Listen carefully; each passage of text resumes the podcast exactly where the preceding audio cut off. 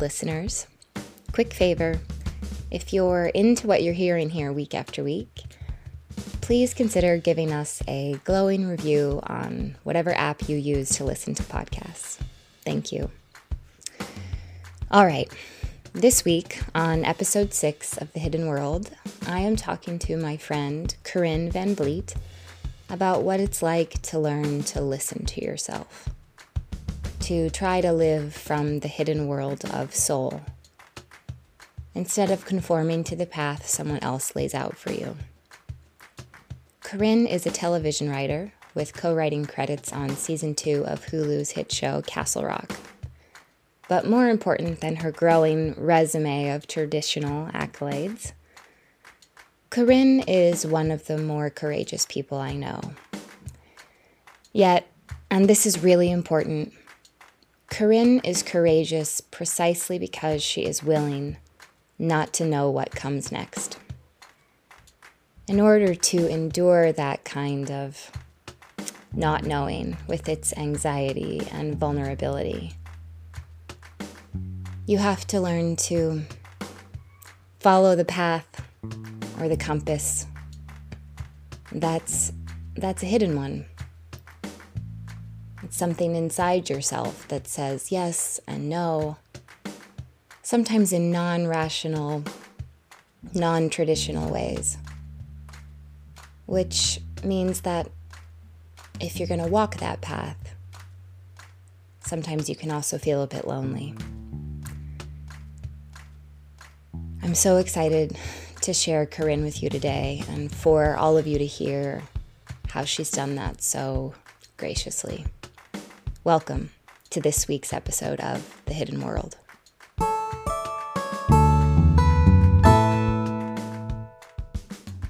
You are one of the only people in my life that I personally have a friendship with that has really laid it all on the line to pursue your dreams. And I mean to phrase it exactly that way. And I want to talk to you about what allowed you to get to that point where you were willing to do that, and then also what it's been like. Okay. So you can start anywhere. Oh my God. I mean, you have to have some level of, God, what's the right word? Like some level of disconnection from reality, to be honest. I think you have to have some, or for me, I had, I guess I don't even know where to start. Like, I worked in the corporate world. I was groomed to go into business and also find the man you're going to marry while you're in college. And to no longer be on your parents' dime, to switch over to being on a man's dime. And it's not spoken. You know, this is something you hear about the MRS degree. So that, you know, it's a concept, but it's definitely not something that your parents are like, okay, now you're going to go to college, you're going to meet a man. But it is what is modeled to you. Exactly. Yeah. So my mom went to college and also got her master's in education. So she's, you know, a bright, smart woman, but only taught until she had kids. So it was like I call it the yellow brick road. You know, you go to college, you get married, you buy a house, you have kids. And that's what was modeled. So that's exactly what was modeled. So I went to school for business and I got really interested in psychology. And I was told that if I switched my major, my education would no longer be financed. And as someone who didn't grow up believing that she could make her own living by design, I feel like, part of that modeling is that you're sort of reliant on others to an extent. And so that's something I've had to come out of, but to the thought of having student loan, like having debt, I was like, well, why would I do that? I have to stay on this path. So I majored in business. I got the, not right away, but eventually got like the good corporate job that makes the parents happy and makes you the right amount of money. You have all the good benefits. You have all the things that you get, or I will speak for myself, that I got scared into thinking I had to have. Now, everybody wants health insurance. So it's not a wild, outlandish thing to I say buy into, but to be working toward. You know, it's stability is a very real thing. And I think that's why I said a disconnection from reality is almost necessary to just go for what you want rather than, it's like a balance between the fear and the bravery and the courage. And the younger you are, I think the more the courage can win out. Because at the age I'm at now, I'm like, okay, I have health, I have the basics, but I don't have, I'm not sure I want to share my exact age, but, I don't have the decade or whatever of experience in a field that makes me like, somewhat of an expert or a go-to person, So anyway, so business degree, worked in the corporate world, did the shoulds, lived by the book, and drank all the time and was really unhappy for myself. It wasn't about, that system is not right for anyone else. But for me, I just felt like really empty, no purpose. And I worked in a corporate high rise in downtown Chicago and like took the train to work. And, it was a cool life. There was nothing wrong with it, but I was living for happy hour and for the weekend.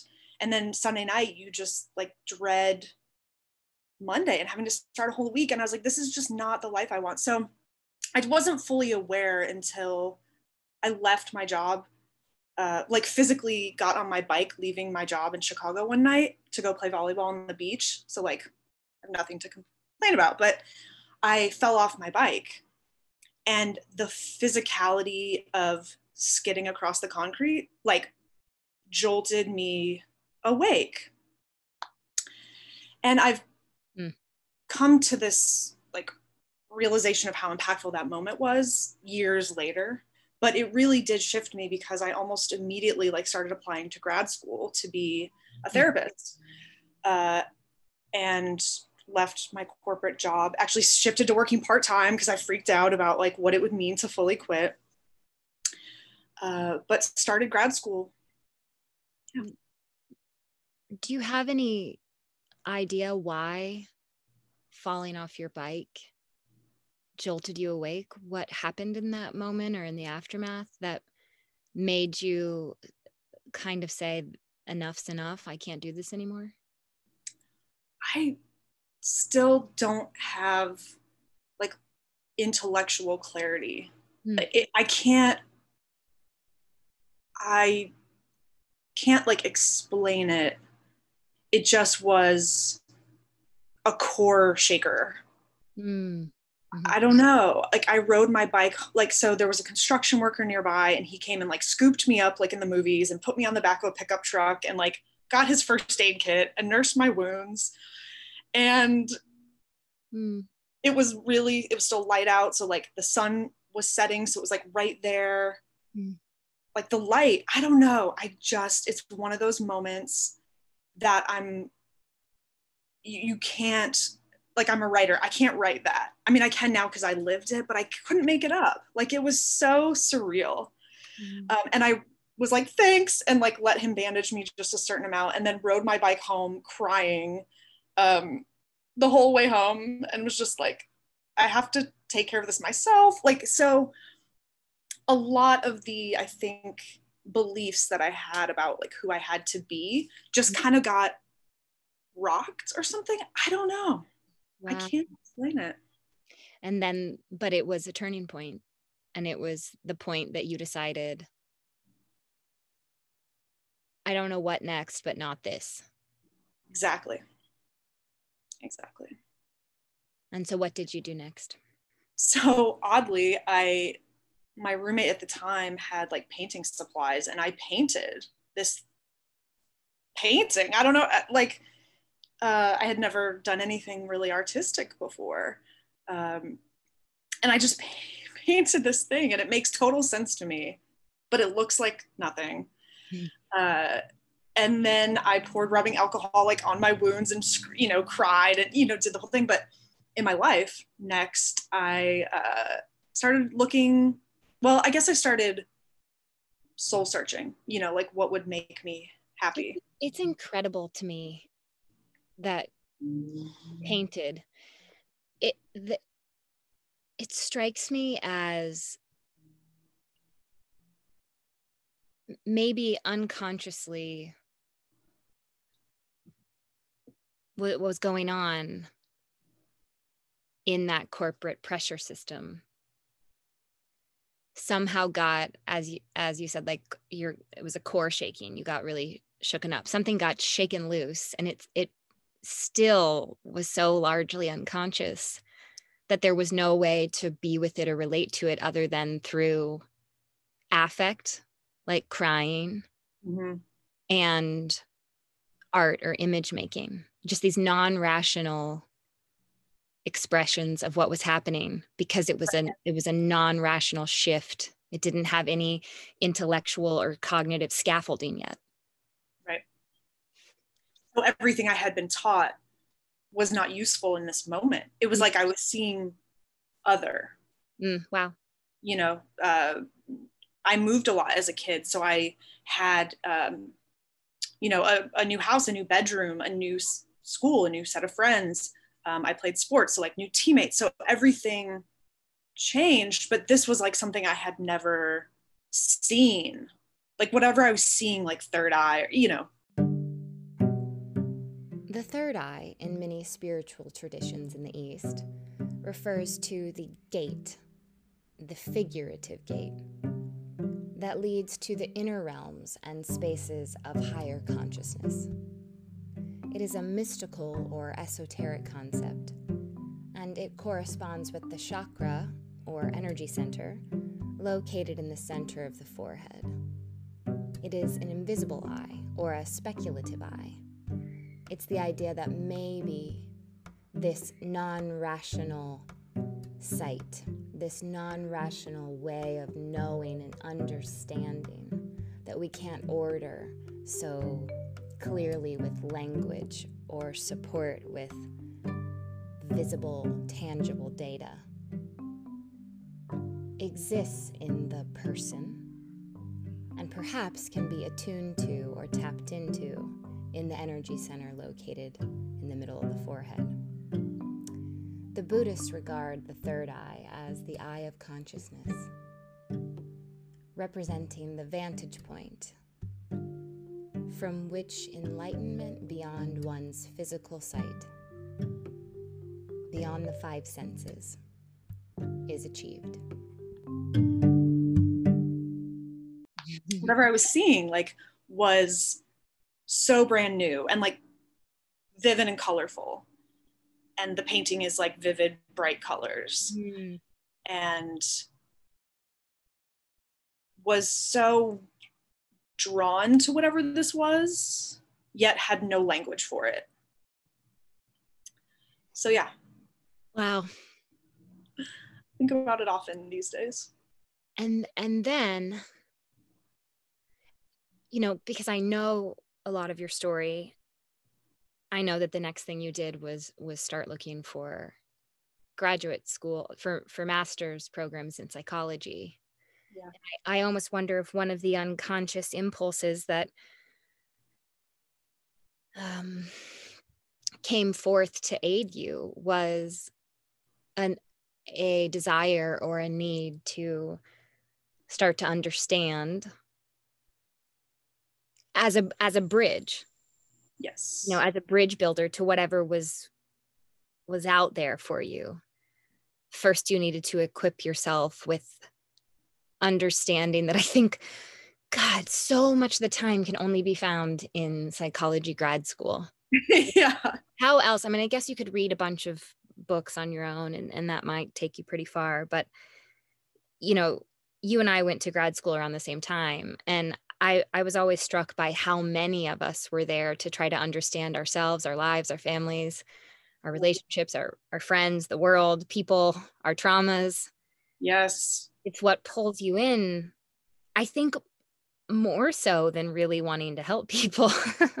Well, and I think it is clouded for me in wanting, in the rationale of I want to help people. Like, mm-hmm. I don't want other people to get to this point in their lives without waking up, or however you want to conceptualize it. So that was there, but it was, once I started grad school, I was like, oh, I'm so curious about myself and mm-hmm.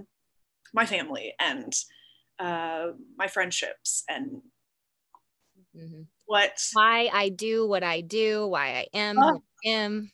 Yes. Who can I blame for all of this shit that happened? No, but sort of teasing everything out to identify the roots of why, like you said, why I do what I do. Why do I keep coming like into the same cul-de-sac and having the same issues with, you know, with different people? Yes. And I think about you, Megan, and me. Only one of the three of us is a practicing psychologist. So I find that to be really interesting too, of how many people complete the 2-year education or whatever it is. I know for us it was 2 years, and that is enough in itself. Yeah, I know. Actually, I am one of only a handful of people I know from my graduating cohort that is practicing, which is really interesting. It's a very expensive way to figure out how you take. I sometimes think, like, are the costs of grad school more than having therapy like every day? Or yeah. Having therapy every day end up being more beneficial, but... Well, actually, I do think that sometimes liberation, it comes at quite a cost. And the way that you pay that price can be different, right? So mm-hmm. you can stay unconscious and you can keep living out your pain or your addictions, or your, you know, abusive dynamics with yourself and others, which is too high of a price, in my opinion. Agreed. Or you can, I don't know, maybe you can do a lot of intensive therapy and have some transformational experiences that way, but that costs money and time. And, you know, even if you have great insurance and you don't go to grad school, or you do, and you have a scholarship, you pay a price in your relationships because they change when you change. The healthier you get, the less you can participate in the things that are harmful. And there's a loss of connection sometimes with people that you really, really value, actually. Yep. Or, you know, once in a while, I think, gosh, I wish I could just have a year of unconscious living. Today sometimes would be super cool. Yeah. Given our current climate. Yeah. It is easier to stay asleep, unconscious, unaware, whatever you want to call it. Of course, it's so much easier. It's definitely easier to stay on the path that was presented to you and not really create waves, I guess, too. I don't know if it's easier. I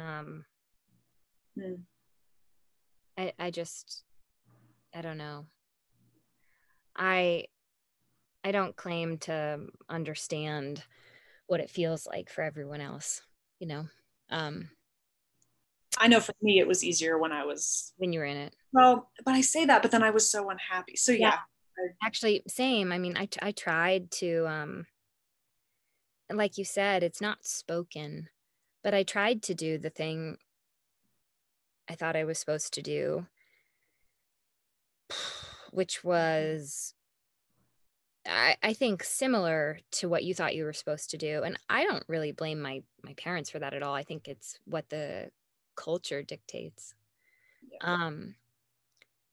But I couldn't, because I was so miserable. I couldn't pretzel myself into the version of a woman I understood I needed to be in order to attract the type of man that I was, I don't know, supposed to then rely on for my position in society or something, you know? I just, that was a toxic nightmare for me to try. Yeah.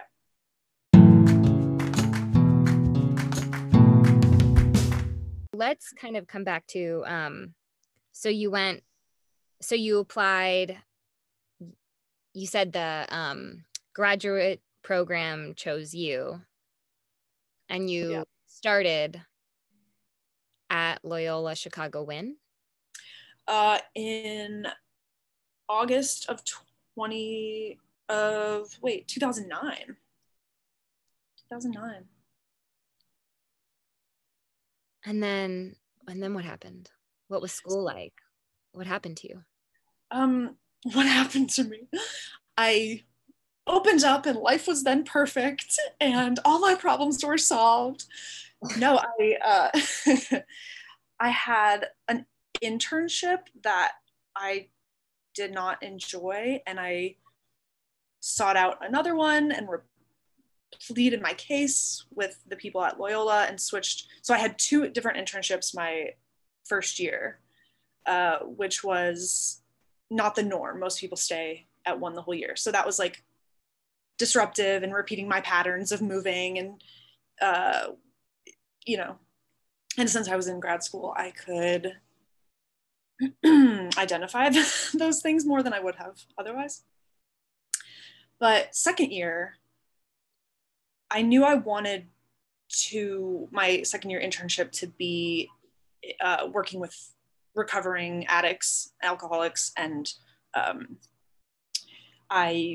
Loyola had never placed someone at Hazelden before, which is now Hazelden Betty Ford in Chicago.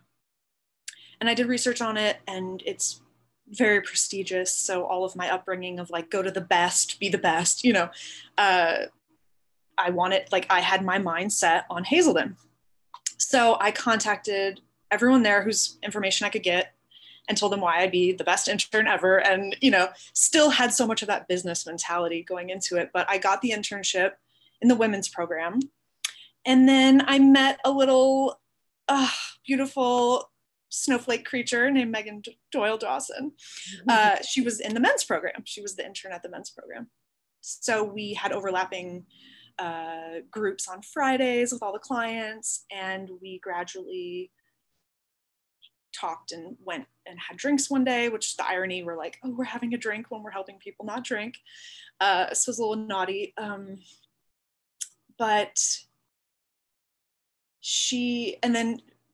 I don't even remember the first time I met you, but through Megan, I met you, and I went to your bridal shower, and we had, like, sorry, not bridal shower, bachelorette party. And we had like the time of our lives.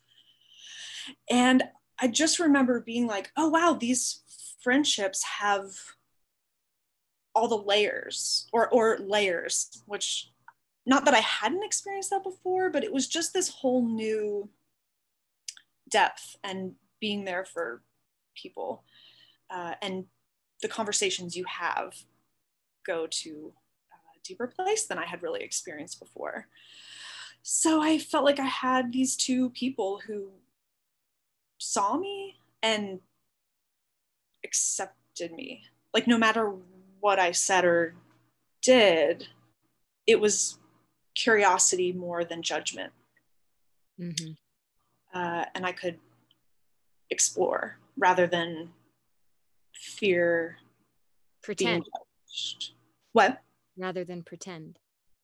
Rather than pretend. Rather than kind of everyone, or I guess the way I saw it was keeping up with the Joneses more so, you know, like competitive with friends, and not in a malicious way, but it was just sort of there that you know, the three of us weren't like, I'm going to be the best therapist. No, I'm like, that's so silly. But I think I had residual of that. So being able to exist in our, you know, our little like group of three, which was bigger than three, but there was something about the three for me. So I worked at Hazelden, and it was my everything. Like I just loved it and did well at something that I cared about, and thought I would work there after graduation. And they didn't have a job open when I finished, and Megan and I went to lunch with the director, and he's no longer there, but he's awesome. And, you know, he said he would keep us both in mind for jobs, but I was too like eager to get going, I guess. And in the meantime, I had gone back to St. Louis for the holidays, where my parents still lived at the time, and reunited with some college people, and had like a wild, crazy, fun night, and decided to go visit some of those people in LA over my like spring break.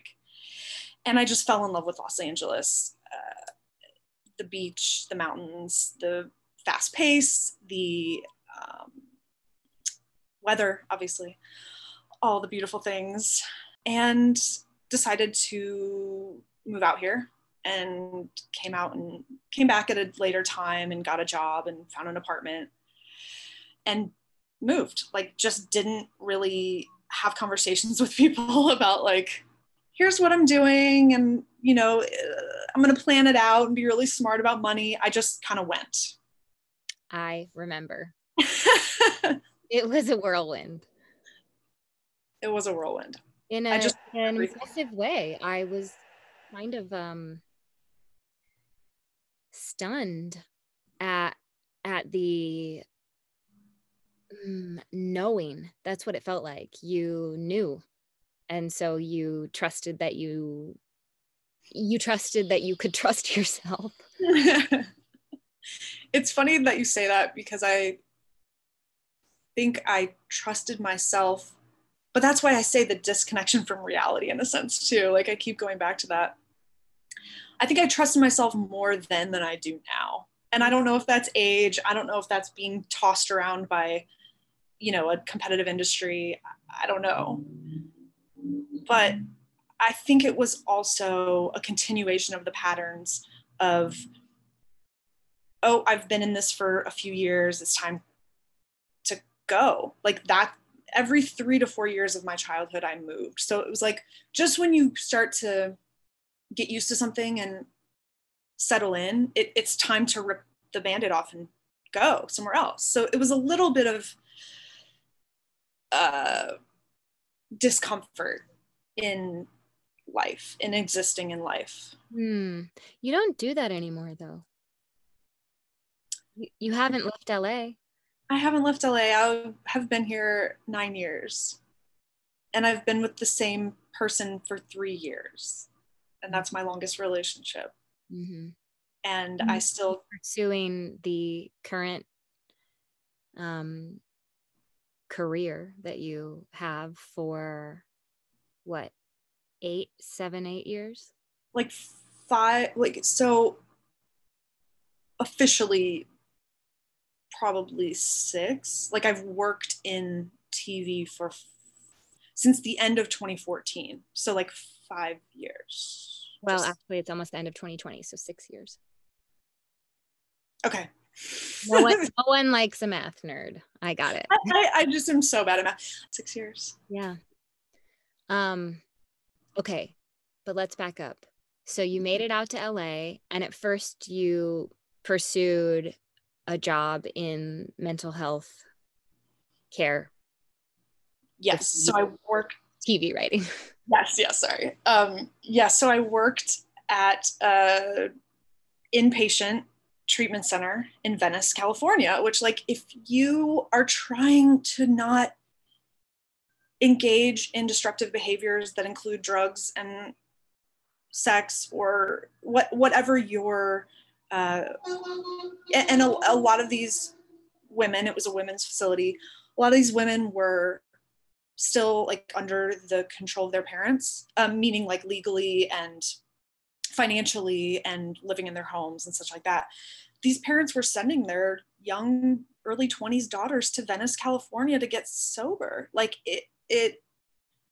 and in this particular facility, everyone had co-occurring. So so all of them were addicted to something, identified, diagnosed, addicted to something, and also either had a mental illness diagnosis or an eating disorder. A lot of self-harm, a lot of keeping these women from purging after meals, a lot of just survival mode, keeping 10 women alive at one time for two people working at a time. So it was crazy. It was not, and I don't mean crazy as we say it in the world. It was really, really hard to watch these women feel like no one cared about them and what that did in their lives, right? Mm-hmm. So I did that for a couple years and played beach volleyball all the time as much as I could, and then still didn't feel fulfilled in the ways that I thought grad school and working, helping other people through addiction, because I luckily didn't progress to addiction with alcohol or other drugs that I tried. And so I felt a real, like, empathy for people who wanted to escape and then who became addicted. So it was this real hard moment of being so far away from everyone. I only knew a few people out here who I had known before I moved out here. And ironically enough, they all drank and did a lot of drugs. So it wasn't really the environment that I was living in already. So anyway, I started freelance writing on the side and built up, like, a book of business working with different rehabs in California, writing, like, their website content and then, like, marketing materials using keywords that, like, SEO, so that people would click and be linked to their rehab facility. So I wrote articles on, like, Lamar Odom and all kinds of stuff. And I loved it. I got to play beach volleyball anytime anyone else was playing, and I got to make my own schedule and write my articles. And so I quit my job at the treatment center and lived a very minimal life. Like, didn't really have to be anywhere at any time. I remember this part of your journey so well, because I remember you saying, I can't work at this treatment facility anymore. Mm-hmm. It is bad for me. Mm-hmm. And I am willing to make very little money in order to be psychologically well. And I can survive on X. I can do it. I know I can. And you did. And I would like you to describe what that looked like, because I think it is radical and inspiring, truly. Thank you. I will say that I did not know what the 99-cent store was until then. Like, obviously, you know, the dollar store and everything, but in California, in Los Angeles, the 99-cent store is a huge building with everything you can imagine and everything. I mean, some stuff is $2.99 or whatever, but pretty much everything is 99 cents. Like, So when I was doing this, I was living in what was called a bachelor apartment. There's not a kitchen in a bachelor apartment. So I had to get really creative. So as someone who also contemplated a career in nutrition, like as a nutritionist, because I became a vegetarian in early 2008. I just remember because it was St. Patrick's Day. It's the only reason I remember like the time. But so I ate in this bachelor apartment, mind you, one block off the beach, like one block off the sand I lived, and I thought it was everything. And I paid close to $1,000 for literally a shoebox just because it was by the beach. Wow. It's, so most of my money at the time went to living expenses, as is true for a lot of people. But the 99 cent store was my source of everything for the most part. Luckily, they have like avocados and spinach and celery. Like, it's California. There's all fresh produce at the 99 cent store. So I survived on like a lot of raw food, like instant coffee. I had a microwave that I had to like plead with the landlord to give me, because I was like, I'm not spending money on a microwave right now. I'm not interested in owning a microwave. I don't even believe in microwaves, but I had to. I was going to get a hot plate, but I think it was in my lease that I couldn't because of the fire hazard, because anyway, but I had a sliding glass door that went out to a patio. I could feel the beach air. I wore every sweater, so much more than I am now in the winter here, because I live not by the beach anymore, but it was the hardest, but also I was the happiest. Like, it was the happiest, hardest time, because I was doing it for myself, and the sacrifice felt like, I didn't even know yet that I wanted to write for TV. I didn't know what I was moving toward, but I knew what I was letting go of was worth eating, you know, a heated up can of refried beans for dinner. Wow. And an avocado. That's so beautiful what you just said. That you didn't know what you were moving toward, but you knew what you were letting go of was worth the price you were paying.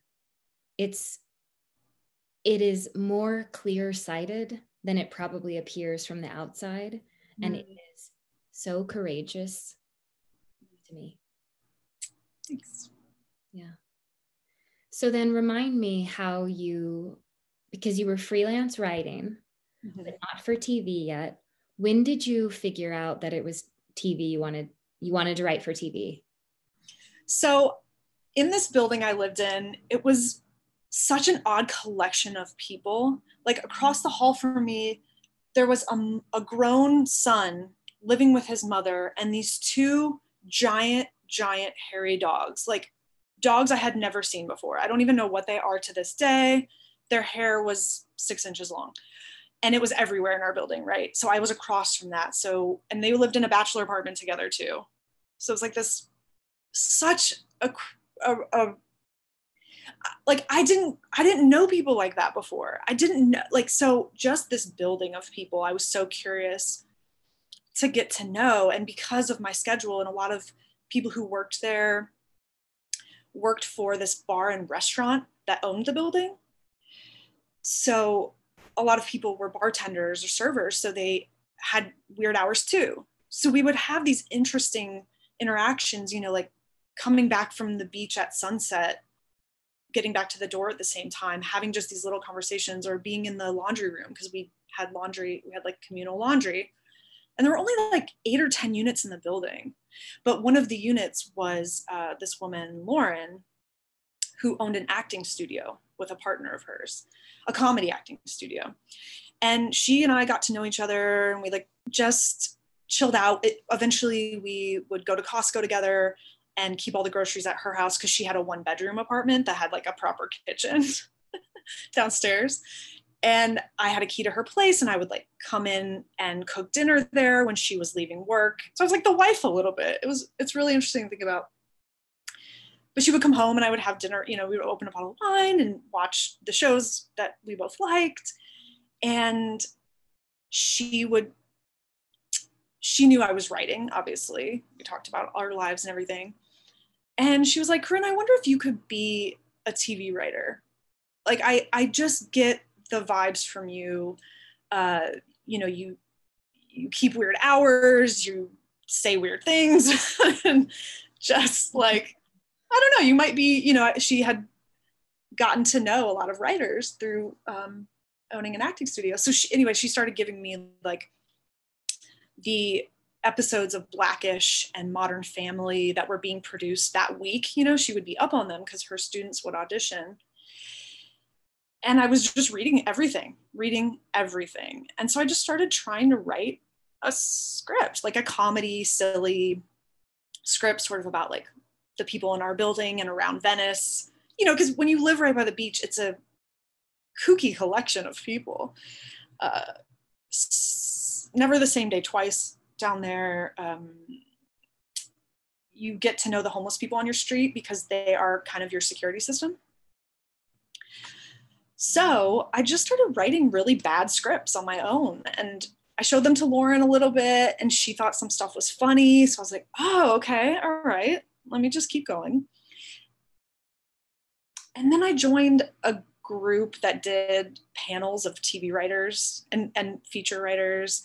And I would just go and like listen to these people talk. And it was a whole new language, you know, like with any career, there's lingo you don't know yet. And that really intrigued me.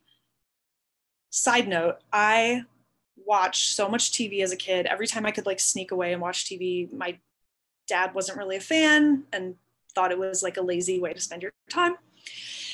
And I just loved it. Like every city I lived in, the Fresh Prince of Bel-Air was the Fresh Prince of Bel-Air, you know? So. Whoa, that is really profound. I mean, I know it kind of sounds like a throwaway thing, but if there is something consistent place to place, it's a big deal. Mm-hmm.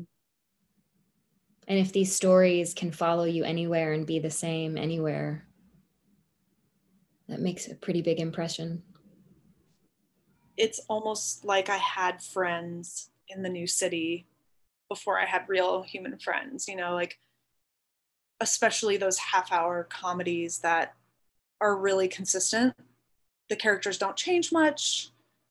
You know, DJ on Full House is gonna, you know, whatever, and everything's gonna be okay by the end. And like nothing felt okay. So the escape and the outlet, but also the comfort of, wow, there's families out there that talk about what's going on and process everything magically in a half-hour show. Like this is amazing. But yes, it was friends, virtual friends, without having to start at the new school yet, or even, you know, when the first few days of school were really, really hard, come home and those shows are there for you in a weird way. I mean, there's days where I just want to watch TV, which I've identified as one of my drugs, because I can just escape into a whole other world. I can binge a show and be, you know, Nancy Botwin in Weeds for a whole day. And I don't have to face my own life, my own disappointments, sadness that I can't go see my friends, you know, feel like I'm missing out on the lives of children who I love, nieces and nephews, friends, kids. Yeah. The irony of my favorite thing caused me the most shame, yet I have been with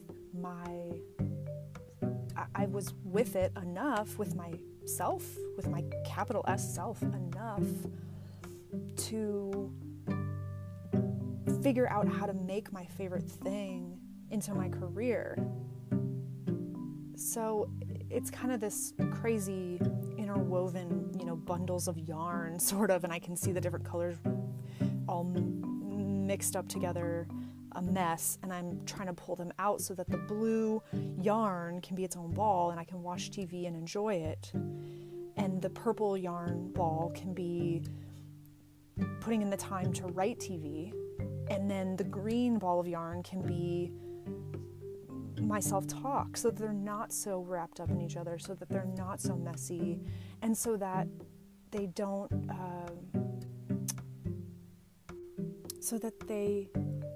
perpetuate the cycle of addiction. And even though it's TV, for me, it is the cycle of addiction. Yeah, I think that's actually by design. Having been on the inside of a writer's room, people are trying to write characters that an audience will care about and become invested in. Yeah. Yeah, and relate to, like if you, as shows go on like that, they tackle more and more real issues. And so you feel, or I felt, really connected to these people, and to know that they went through hardships and rose above. Or yeah, well, they I don't know who they is, say that one of the best ways to increase empathy is to be an avid reader of fiction. And I think well-written television, because it's the same medium, it's storytelling, it's character development, it can also really increase empathy. I'm not talking about, game shows or talk shows or, I was about to say The Bachelor, although I will say that the only time I ever saw The Bachelor, I only saw it twice, same season, 2 episodes. And both times I cried hysterically because I was so upset that this was the way people felt about themselves, and that they would choose to be in some kind of psychological gladiator sport with a bunch of other women for a diamond. And like a prince, right? Man, but a man that's set up to appear as if he's some kind of prince or god. And so I was just sobbed. I sobbed. I wound up calling someone and saying, we shouldn't put this on television. Oh god. I don't watch those shows. I have tried, and I have similar feelings about them, and it hurts my heart that young girls are going to see this and think this is like a lovely way to find a partner, but not even more so to get famous, like whatever that even means right now. I had to think about that. The 2 episodes I saw, both of these women seemed so sincere in their love for this man they didn't know at all. I was so upset about that. I find it funny that we are equally like disturbed or upset, but for totally different reasons. It hadn't occurred to me that they could have been acting and trying to get their own platform until you just said it. Well, it's exposure. Like, I live among a lot of these people.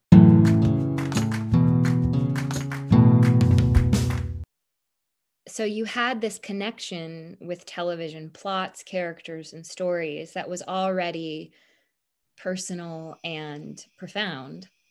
And then you started dabbling. And when did things really kick into high gear for you? So I joined this group where they did panels. And so I listened to all different kinds of writers talk. I went to like every event I could find where anyone was like educating people who didn't know, and you could blend in and not have to like admit what you don't know. And I went to some event and sat next to some guy who was really outgoing. And he said, we should be Facebook friends, like whispered while this event's going on. I'm like, oh my God, don't draw any attention to us. Like, wait till we're, you know, but he was a social person. So we became friends on Facebook. 2 years later, basically to the day, I'm still like working my freelance, playing volleyball, trying to write, you know, going to events. I think, yes. And I see his name as the winner of a writing competition. And I'm like, why do I know that name? So I go on Facebook, as we do, go on social media and cross-reference, and I'm friends with this dude. And I'm like, oh my God, that's the social guy I met at that event. So I reach out to him, like, congrats on this win. And he's like, here's my number, call me right now. I call him, he tells me everything that's going on. His pilot is getting produced by Issa Rae, who was not Issa Rae yet, but people in the community knew her. And he just told me everything that he had been doing. And he became like my human friend resource, you know? And he was like, email this guy, send him your latest script. It's for a writer's group. I'm in it. It's awesome. So I email a script, and I am so nervous because it's always nerve-wracking to share your work when you know it's not to the level of the stuff you just know. If I guess it's like the American Idol thing. A lot of people don't know, but I was very aware of how terrible I felt like I was. And I still have that to an extent these days. But so I got into this writer's group, and it was Tuesday nights from like 7 to 10. And we like sat in a theater and actors read your script out loud to all the writers in the audience. And there was a moderator, and he would call you up afterwards, and you would sit in front of the whole room, and he would give you notes on your script. And I disassociated every time. So I recorded it. I never remembered anything that people said. So he would give feedback. Then the writers and other actors in the audience would give feedback. And you knew it was never going to be, this script is great, you're all done. You knew it, but it was so uncomfortable the first few times, especially. But I just kept rewriting and, you know, networking and doing things. And that writers group mixed with the group I joined that did like the panels, I came across this guy named Mickey Fisher, who used to be in the writers group, who came to talk on one of the panels, who had just sold his show Extant. I think season one had just aired. The Halle Berry show on CBS, Outer Space, super cool. There had been a bidding war over the script. Like, oh my God, I'm like 1 degree away from this guy. He's talking on this panel. He is the nicest human. Oh my, he's just a great person. So I felt really comfortable afterwards going up to him and saying like, hey, I'm in this writer's group that you used to be in. And he was like, oh my God, here's my email address. Email me. So I did. So I emailed him. And I emailed him when he said I could, you know, follow up. So I said, I don't know what any jobs on these shows are. Like, I don't know what they actually are, but if there's anything I could be considered for, like, I just would love to learn. And he would email me back, we're waiting to hear if season 2 gets picked up. Email me in a month. So I put it on my calendar and I emailed him in a month, you know, hope everything is going well with you. Just checking in on this, you know, but it wasn't just like, give me a job. I just knew it was like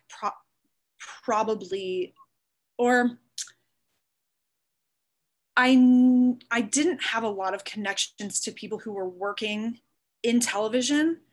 And he was so nice that I just wanted to know him. And so eventually, after probably 4 or 5 months of emailing, the squeaky wheel really does get the oil. He emailed like, hey, we have a writer's PA position. We hired new showrunners. So kind of wiping the slate clean for season 2. Can you come in today for an interview? So this is how this industry works. That was a Friday morning. So to back up a little bit, I had been running out of money. Freelance writing took a dip. We were coming up on the holidays. This was like October. Of when? of 2014. So I had been interviewing for corporate jobs to do what I had done before and sell insurance, but in LA. And I was devastated. So the night I got offered a job, a friend of mine took me out and we drank margaritas, and I don't drink that much. And I got so drunk and went home and just was miserable and so upset, but like, okay, I'm going to have money again and I can write on the side and be in my writer's group and all this stuff. And got that email the next morning from Mickey, like, can you come in today? I'm like, try not to throw up. So I picked the latest time in the day that was offered to me. And I go and hadn't really eaten anything all day because I was so worried that, you know, so I, and it was the best interview of my life, like even better than Hazelden. I just felt like these are my people. And so that's Friday now at like 4:00 p.m. I'm supposed to start the corporate job on Monday. I don't know if I got this job, this TV job. It's for like the lowest level assistant job. I had no idea what it was. And Saturday, I'm sitting at a coffee shop writing with the guy who had won the contest. His name's Sean Box. We call him Boxy. Sitting there, and I keep refreshing my email. I'm like, it's Saturday night. Like, what am I doing? When am I going to hear from Mickey or the people I interviewed with? Saturday evening at like 6:00, I get an email. Congrats, you got the job. You start Monday. Like the writer's room starts Monday. And I'm like, oh my God. And I jump up and down, you know, I'm like jumping down. I like, he's like, all right, you know, it's a writer's PA job. I'm like, I don't care. I don't care. This is everything. So I emailed the corporate job and I like, sorry for any inconvenience, but I'm no longer available for this job. And I'm so happy. And so I went to a writer's room on Monday morning.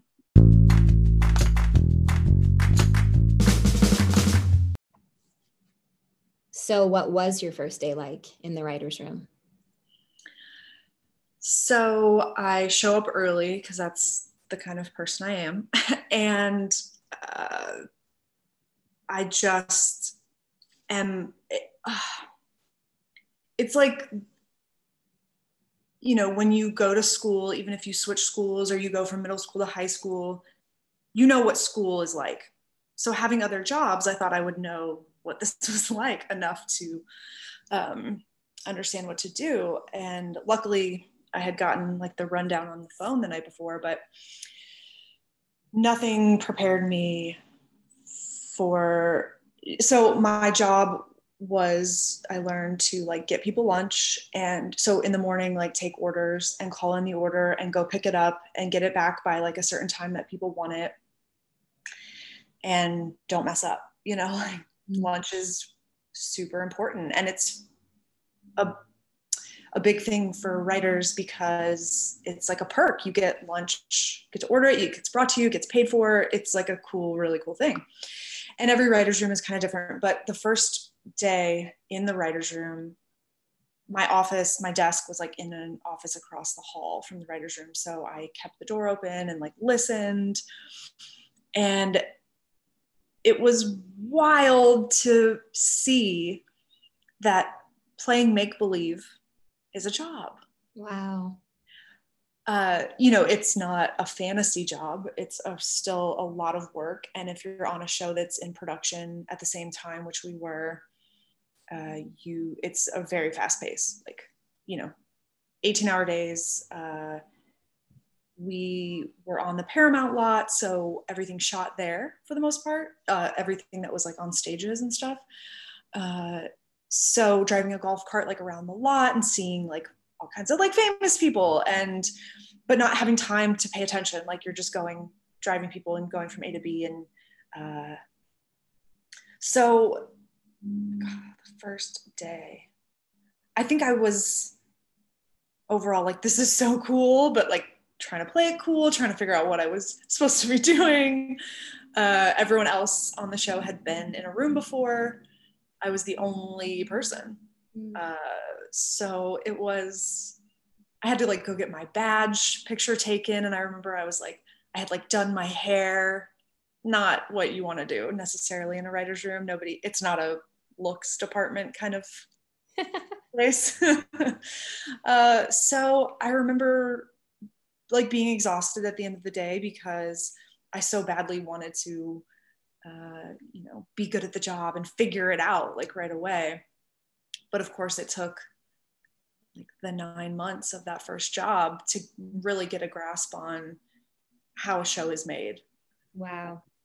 And what the writers are really doing when you hear them, you know, playing make-believe, like what it's actually. What are they really doing? So it depends on a showrunner, like the structure that they want to start off with. But in that first room, there was a huge board, like the dry erase board, like the length of a conference room. Probably not, but in my memory, it was like that big. And each episode had a column and each character had a row. And the primary objective off the bat was to decide what was going to happen when in the season for each character. And obviously like stuff overlaps. So, you know, you're figuring out like if this person learns this information in the third episode and the fallout's in the third and fourth episode, what does that look like for Whitney versus Joe? I don't know.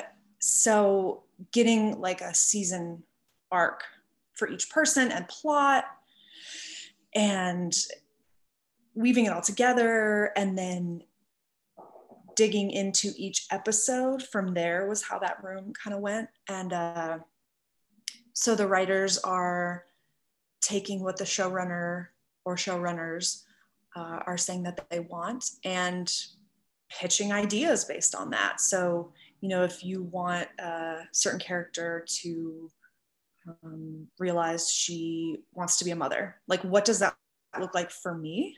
And pitching on that. And then listening to the showrunner's feedback and kind of like bumpers, I guess bowling or something, I pictured, getting a better idea of what the showrunner wants based on what other people are saying and narrowing in on pitches that satisfy the desires of the showrunners. Wow. That's like a nutshell, you know. So that was your first job in a writer's room. But it wasn't your last.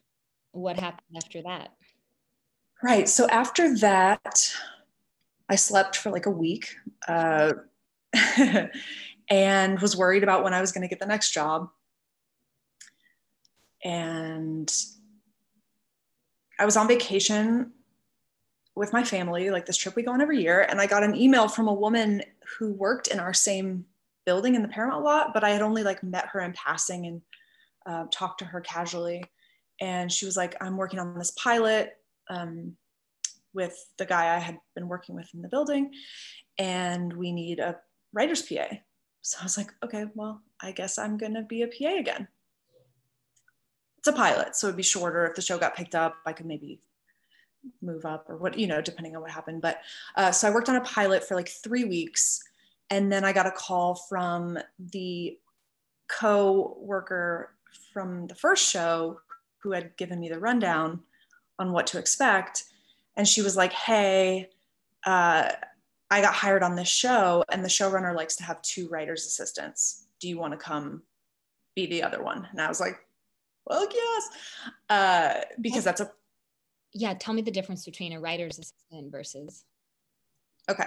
That's what I'm not sure how interesting this is going to be to people who don't care about TV, but basically it's a hierarchy like anything else. Yeah. And it's like the writer's PA kind of handles lunch and coffee and the odds and ends of the office, the copier, all the stuff. The writer's assistant sits in the writer's room at the table with the writers on a lot of shows, sometimes at like a little desk in the corner, sadly.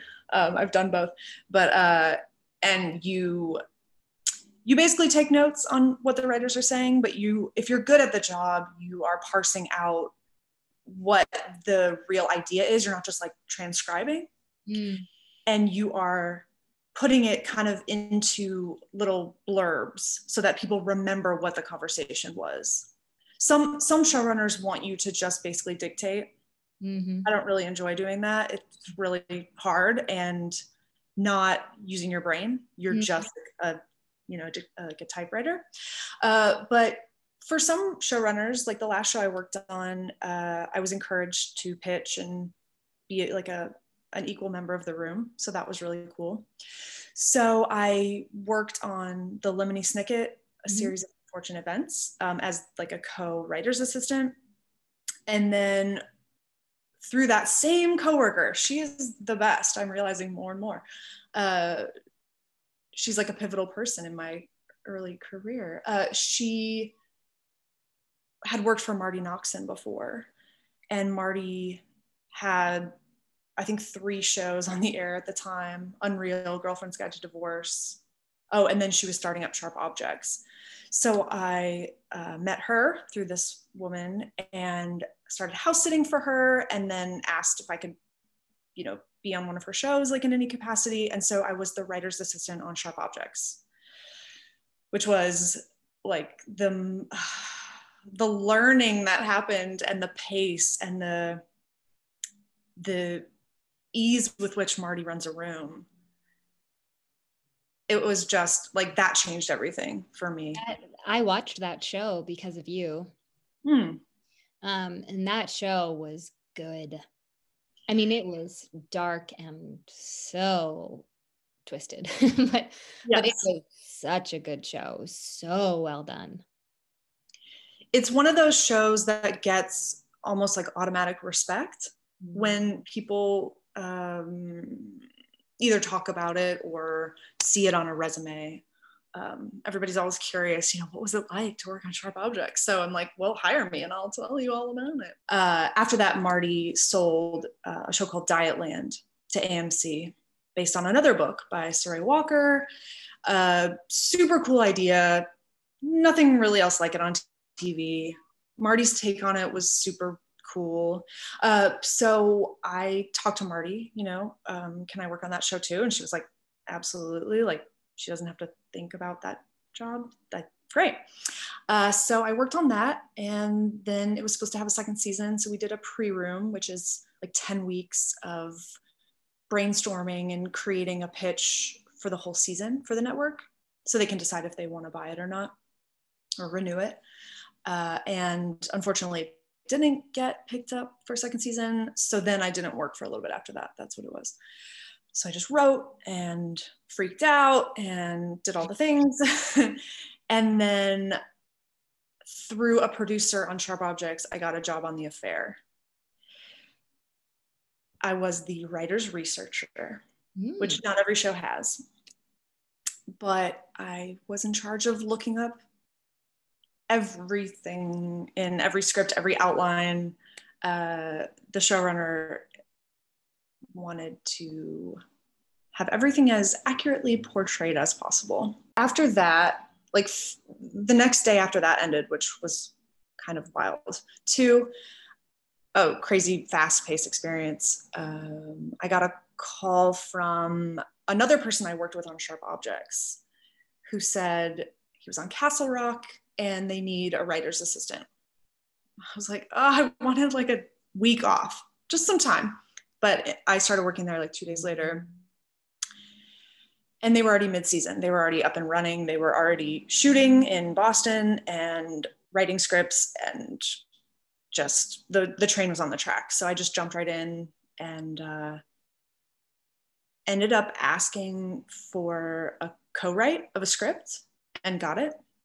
Wait, I have to unpack that a bit, because this was so brave and bold, and it's one of my favorite parts of the many brave, bold things you've done in order to set up the kind of life you really want.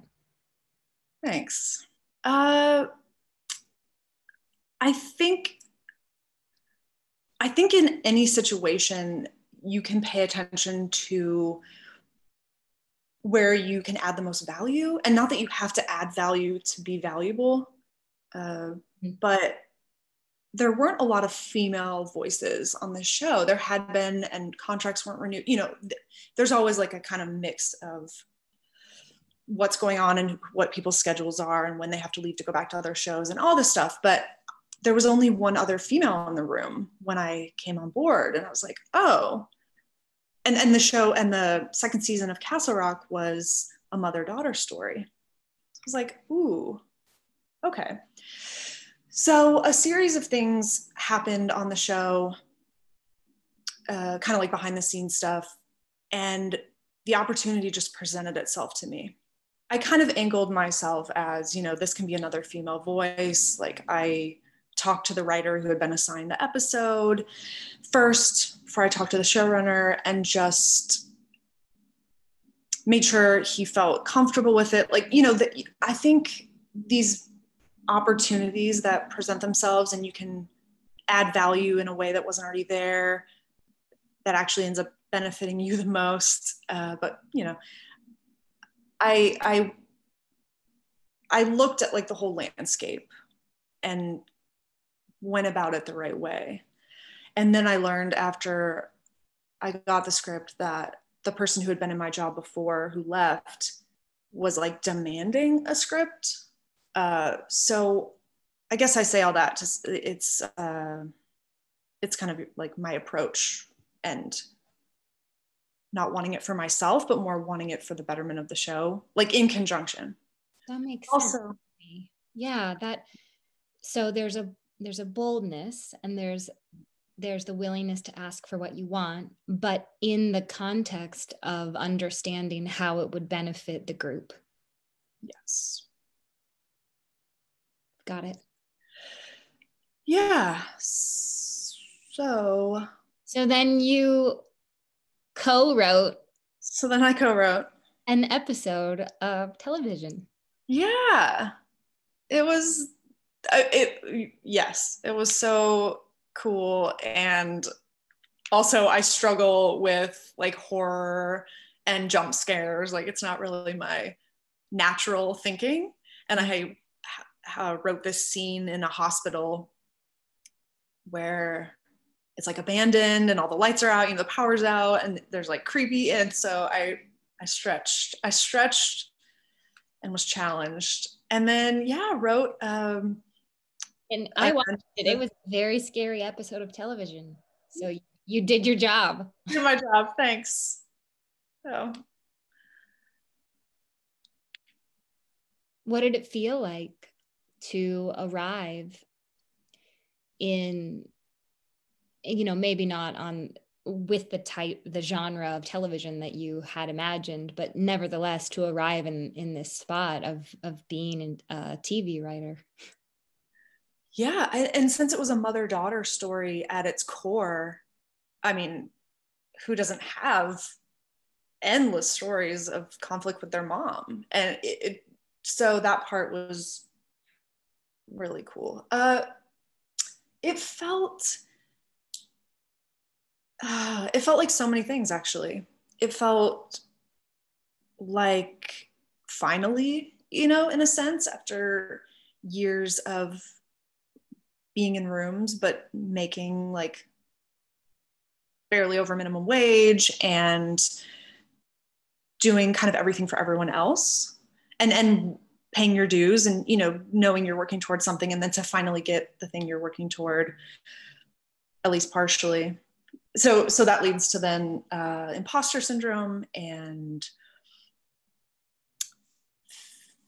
feeling like it's not going to be good enough. But then also getting that check and being like, this changes everything, because TV writers get paid like a pretty good amount of money. Mm-hmm. And I've gotten residuals, checks, so money just shows up in the mail, and that's pretty cool. If I go watch this episode on all my streaming services, do you make money?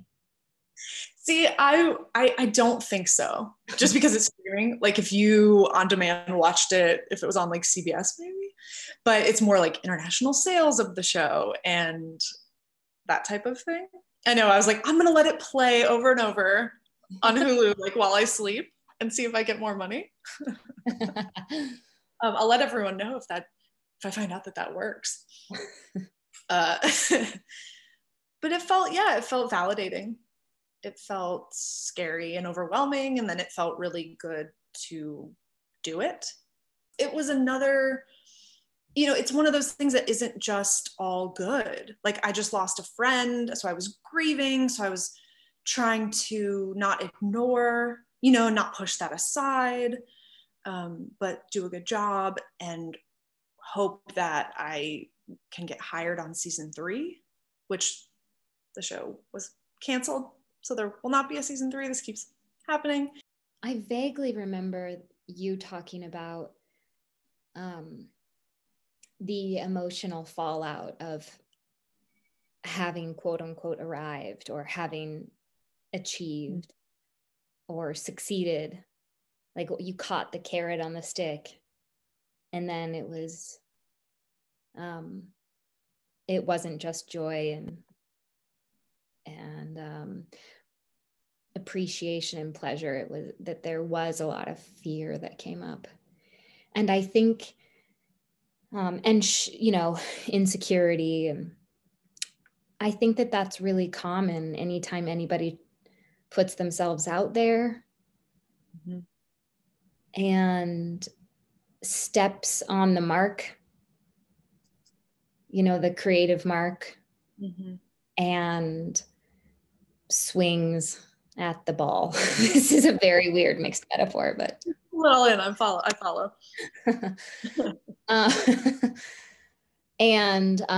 don't know that gets talked about quite enough amongst creative types.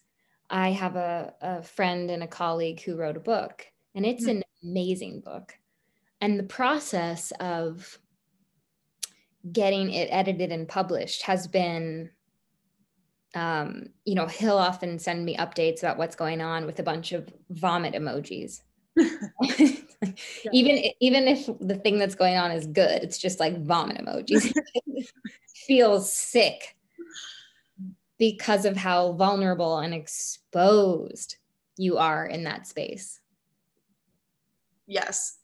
Every time I had to turn in a draft of my half of the episode, yeah, it was like, I know I did my best, but vomit emoji, like, it is, I guess because I didn't go to school for writing. I didn't grow up being encouraged to be creative and share vulnerability that way. I think it, and not to take away from people who went to school and, you know, they have their whole set of it too, whatever it is for them. But I guess for me, it's so new also to embrace being a creative and to say, I am a TV writer. Like, I'm a writer.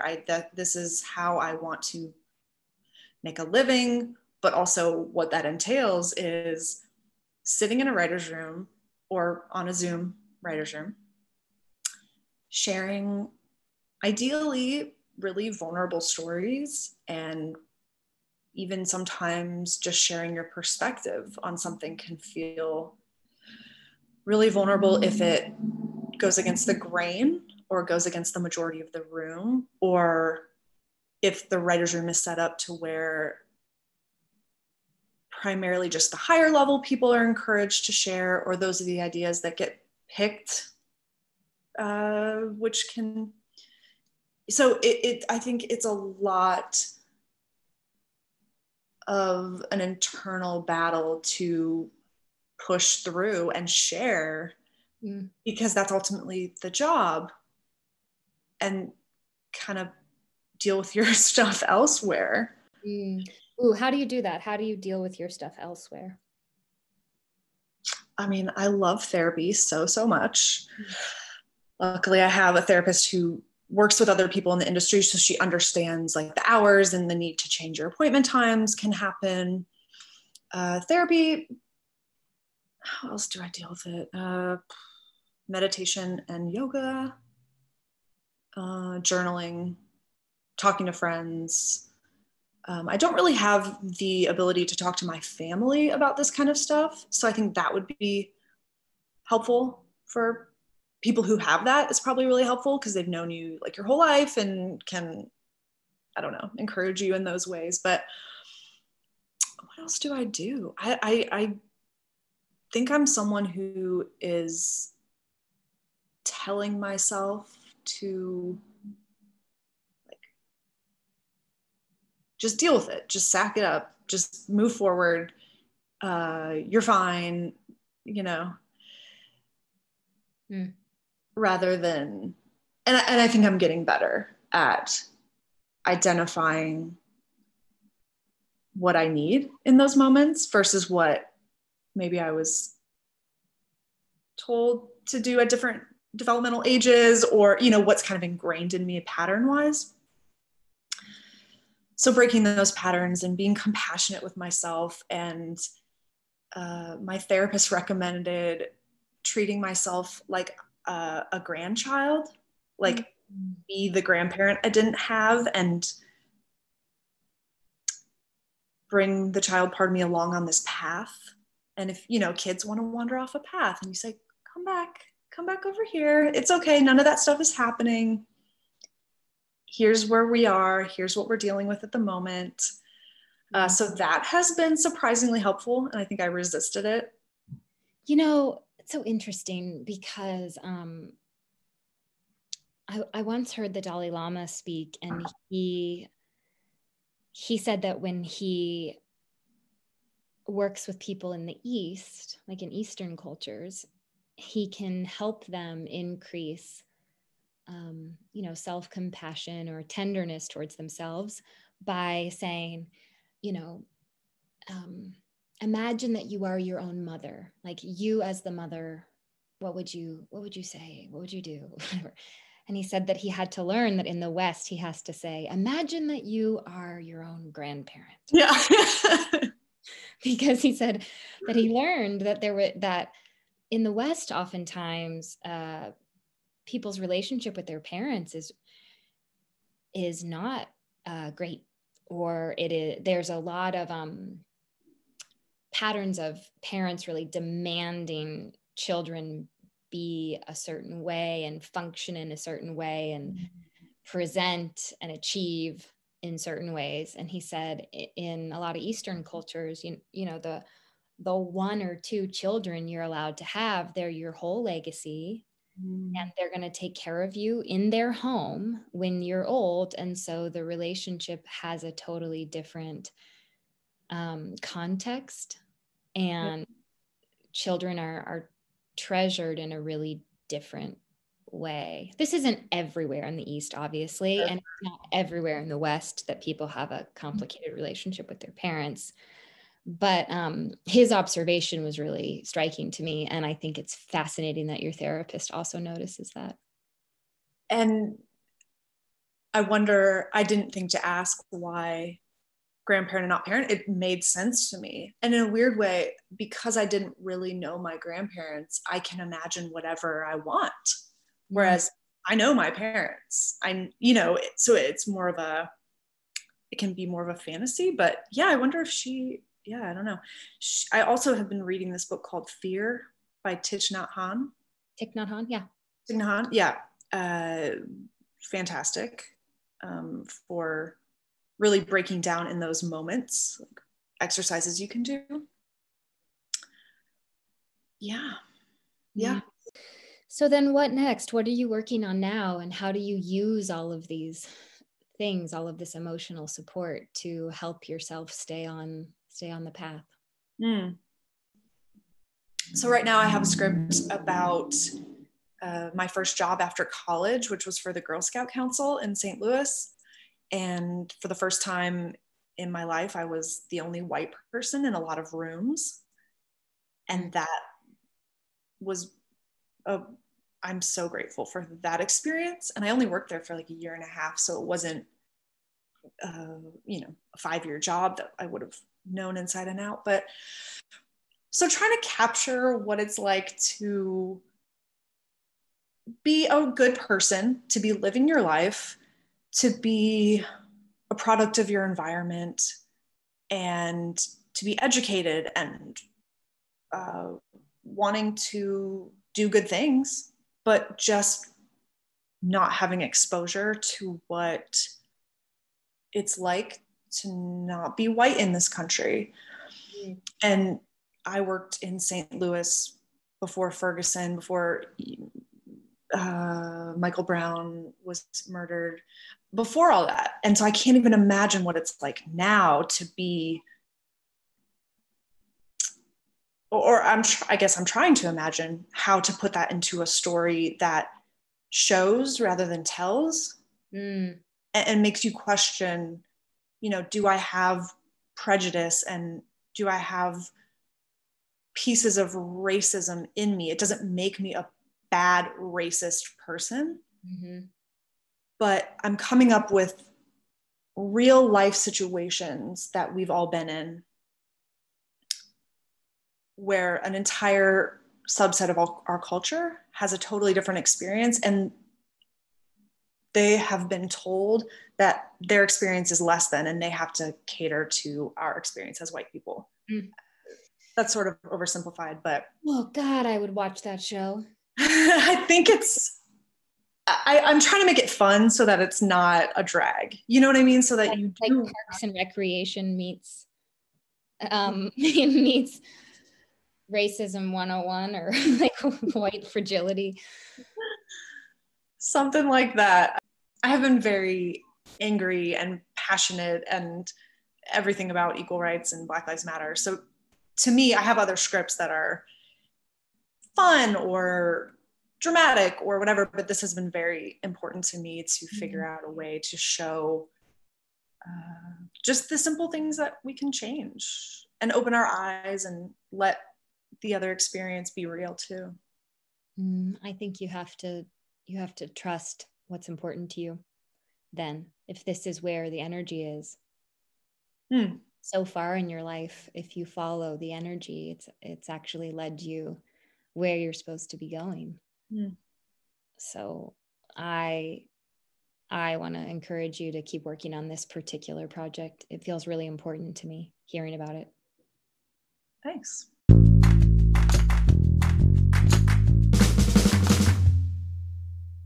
So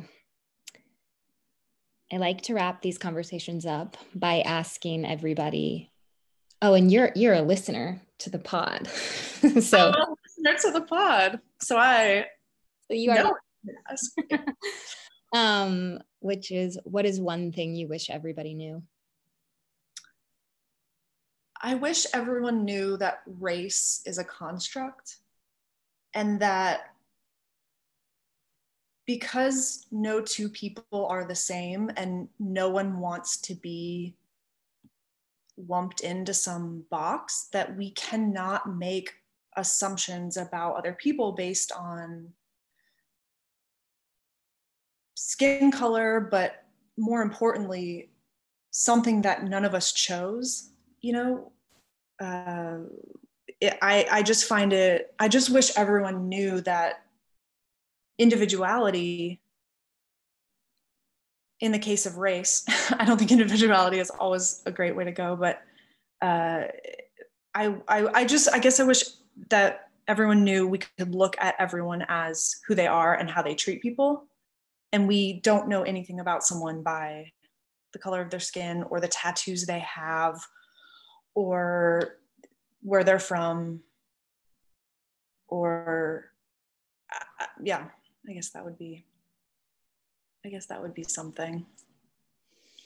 Why do you think that's so important to you? I mean, I agree, but I wonder why right now or in general that's important to you. And I imagine that maybe there's many layers to this, but I hear some of, well, I'm going to stop talking. Why do you feel like that's so important to you?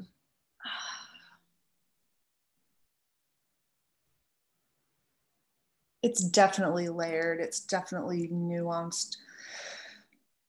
I guess the simplest answer is I know a variety of people.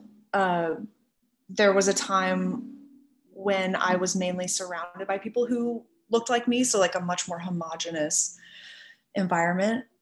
And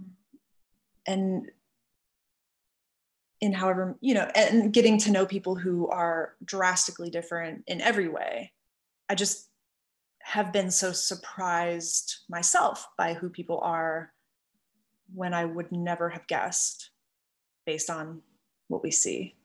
So I don't know if that's really nailing it, but that makes sense. You're talking about operating in the world without bias and being willing to learn and grow and discover and change and become more by allowing people to be themselves in their fullness. It helps all of us be ourselves in our fullness or wholeness. And that probably, I mean, I'm projecting my own opinion into this now a bit, but that probably, turns the temperature down on a lot of animosity between folks. Yeah. And gives more space, gives people more space to grow beyond the narrow definitions they've been handed in their lives. Yes, absolutely. And for I guess I'll speak frankly, for white people, we have never really had to think outside of ourselves when going about our lives in the world. Like that, to me, that's what white privilege is. The color of your skin hasn't contributed to your hardships. And that doesn't mean you haven't struggled, but I find it only adds richness to everyone's life when we don't go into a situation thinking we know how another person is going to think, behave, speak, anything. I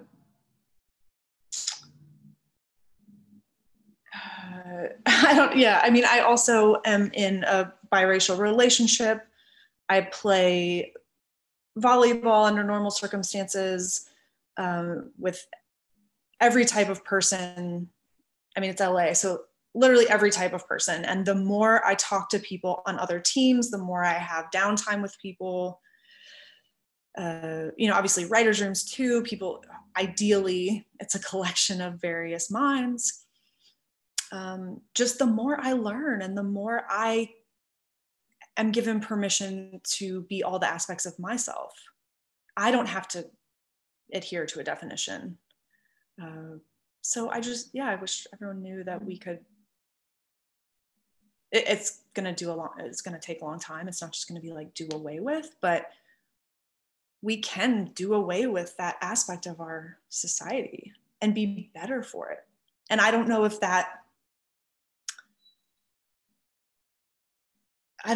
if that thought is anywhere in our country right now as a whole. Like that there is something on the other side of all this. Like we're going through all this for a reason. And I think, okay, so I'm getting to it now.